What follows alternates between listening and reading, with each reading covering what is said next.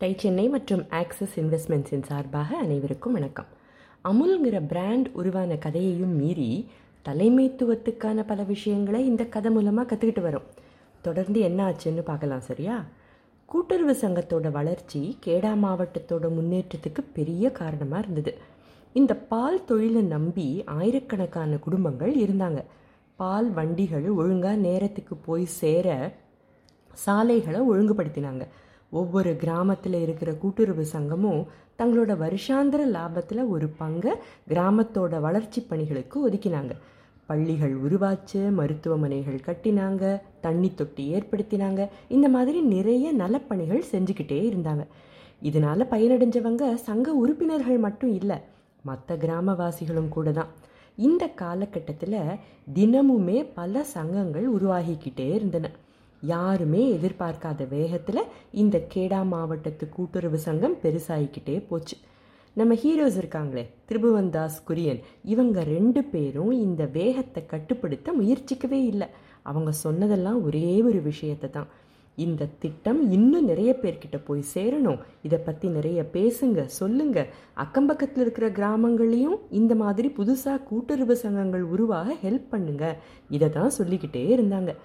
நிறைய சங்கங்கள் உருவானா ஏகப்பட்ட கிராமவாசிகளுக்கு பயன்படுதுன்னு தானே அர்த்தம். நம்பர்ஸ் அதிகமாக ஆக பால் உற்பத்தியும் ஆட்டோமேட்டிக்காக அதிகரிக்கும் இல்லையா? அதே மாதிரி ஜாஸ்தியாச்சு. இதனால புதுசாக ரெண்டு பிரச்சனைகளும் கூடவே ஏற்பட்டன. முதல் பிரச்சனை இத்தனை பாலையும் பதப்படுத்த இப்போ அவங்கக்கிட்ட இருந்த பால் பண்ணை போதலை.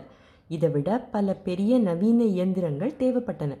இதை விட இன்னொரு பெரிய பிரச்சனையும் உருவாச்சு. இவங்களோட பால் எல்லாத்தையுமே பிஎம்எஸ் தானே வாங்கிக்கிட்டு இருந்தாங்க. கொஞ்ச காலமாக ஏதோ காரணத்தினால அவங்க வாங்குகிற பாலோட அளவு குறைக்க தொடங்கியிருந்தாங்க இதனால கூட்டுறவு சங்க கிராமவாசிகள் இருந்து கலெக்ட் செஞ்ச பால் முழுமையாக விற்பனையாகாமல் போக தொடங்குச்சு. இத்தனை லிட்டர் எக்ஸ்ட்ரா பாலை வச்சுக்கிட்டு என்ன செய்யறது? கவலைப்பட வேண்டிய விஷயந்தான் இல்லையா? இப்போ ஒரு வீட்டில் மூணு லிட்டர் பால் வாங்குகிற இடத்துல ஒன்றரை லிட்டர் வாங்க தொடங்கினாங்க அப்படின்னா ஒன்றா அந்த வீட்டில் பால் செலவு கம்மியாகி இருக்கணும். இல்லை அவங்க வேறு யார்கிட்டையாவது வாங்க தொடங்கியிருக்கணும் மும்பை வளர்ந்துக்கிட்டே போகிற ஒரு நகரம். அப்போ பால் தேவை நிச்சயம் குறைய வாய்ப்பில்லை. அப்போ இதில் ஏதோ ஒரு மர்மம் இருக்குன்னு குரியனுக்கு தோணுச்சு. ஸோ இதை பற்றி விசாரிக்க தொடங்கினர். அப்போ தான் ஒரு விஷயம் புரிஞ்சுது. பிஎம்எஸ்ஸுக்கு நியூசிலாண்டிலிருந்து பால் பவுடர் கிடச்சிருக்கு. இதை கரைச்சி பாலாக மாற்றி மக்களுக்கு சப்ளை செய்கிறதா புரிஞ்சுக்கிட்டார் குரியன். பிஎம்எஸ் அதிகாரிங்களை போய் சந்திச்சார்.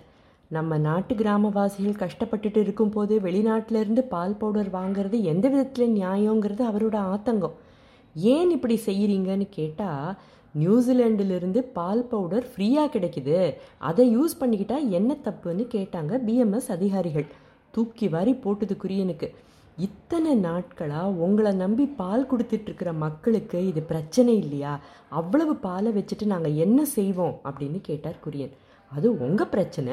எனக்கும் அதுக்கும் ஒரு சம்மந்தமும் இல்லைன்னு விட்டேத்தியாக பதில் சொன்னார் பாம்பே மில்க் கமிஷனர். குரியனோட மனநிலை எப்படி இருந்திருக்கும்னு யோசிச்சு பாருங்க. ஆனந்துக்கு திரும்பி வர வழியிலெல்லாம் அவருக்கு பலவிதமான சிந்தனைகள்.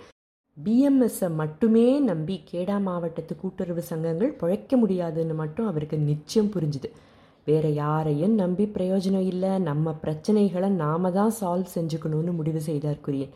இதுவும் நாம் கற்றுக்க வேண்டிய ஒரு லெசன் குரியனும் தலாயாவும் மண்டையை குடஞ்சிக்கிட்டு இதுக்கு என்னதான் தீர்வு காணலாம் அப்படின்னு தீவிரமாக யோசிக்க தொடங்கினாங்க. அப்போ அவங்க கண்ணு முன்னால் இன்னொரு பிரச்சனை பூதாகாரமாக தெரிஞ்சுது. இது என்ன புது பிரச்சனை? அடுத்த பதிவில் பார்ப்போம் போகிற போக்கில் அமுலோட கதை இன்னும் நாலஞ்சு பகுதிகளுக்கு போகும்னு நினைக்கிறேன். பிஸ்னஸ் கதை கேட்க எங்களுடன் தொடர்ந்து இணைந்திருங்கள். அதுவரை டை சென்னை மற்றும் ஆக்சிஸ் இன்வெஸ்ட்மெண்ட்ஸின் சார்பாக அனைவருக்கும் வணக்கம்.